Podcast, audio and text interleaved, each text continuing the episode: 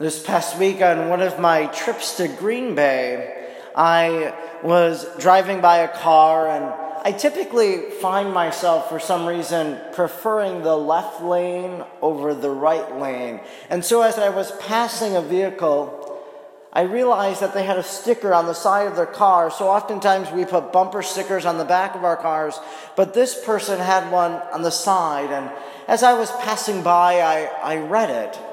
And it said this Christian, comma, if you loved, maybe I would believe. Christian, if you loved, maybe I would believe. Essentially, what that bumper sticker was suggesting is that this person that I was passing is an atheist, that they don't believe in God, and one of the reasons they don't believe in God is because they don't see us as believers in the Lord Jesus, believers in God who is Father, Son, and Spirit. They don't see us as people who love others. That they don't see us perhaps living that gospel mandate of Jesus to love God and to love our neighbor as ourselves. To be his disciple means that we ought to love. Basically, what that atheist that I drove by on the highway was saying is that you're all hypocrites. You don't practice what you believe. And isn't that what Jesus is saying in our gospel today? As he's talking about the scribes and the Pharisees, he's saying they put on a nice show. They have great teachings, but don't follow their example. Listen to their words of teaching, but don't follow their example because they're hypocrites. Are you and am I a hypocrite? Do we embody these teachings that Jesus, our God, has given us? I know this past All Saints' Day that we just celebrated a few days ago that as uh, at some of our masses we used the litany of the saints for the intercessions and because we did so, I had the option really to choose some of the intercessions that we were going to use. And there was one of them that as I prayed it the first time through, trying to figure out which ones I wanted to use to shorten it a little bit, I really was caught by it. I said, I don't want to use this one.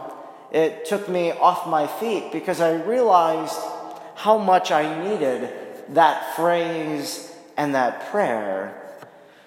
The prayer was this From all anger, hatred, and ill will, Lord, save your people. From all anger, hatred, and ill will, Lord, save your people. And I realized as I read it why it caused such apprehension in my heart was because this past week I had a lot of ill will a lot of anger, you could say, towards certain individuals.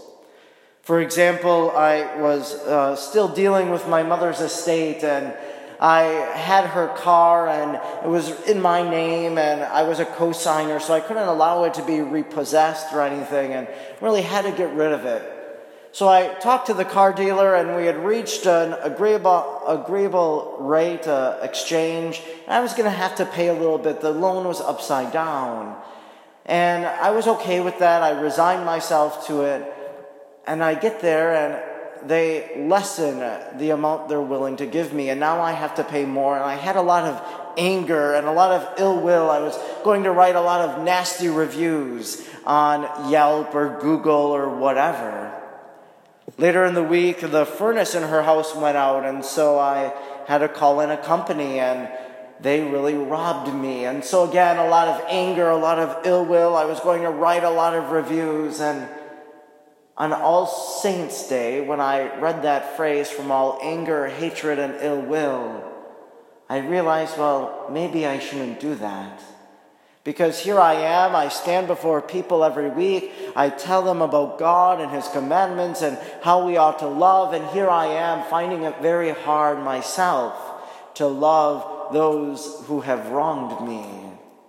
And I realized that if I did those things, if I said what I wanted to say, that really I was a hypocrite. that I didn't embody those teachings of Jesus that I have come to know. And so the Lord did save me. He saved me from all anger, hatred, and ill will. And He helped me to love by not doing those actions that I really wanted to do, by writing those negative reviews.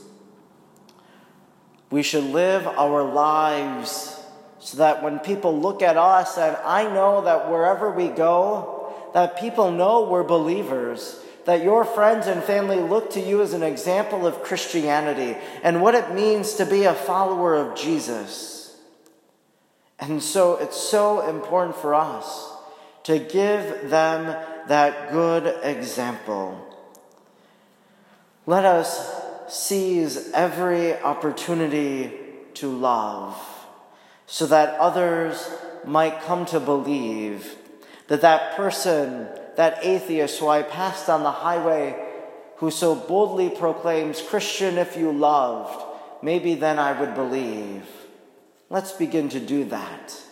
And let's hope more people will come here to this place because they see God's love in action and they know that we are truly his followers.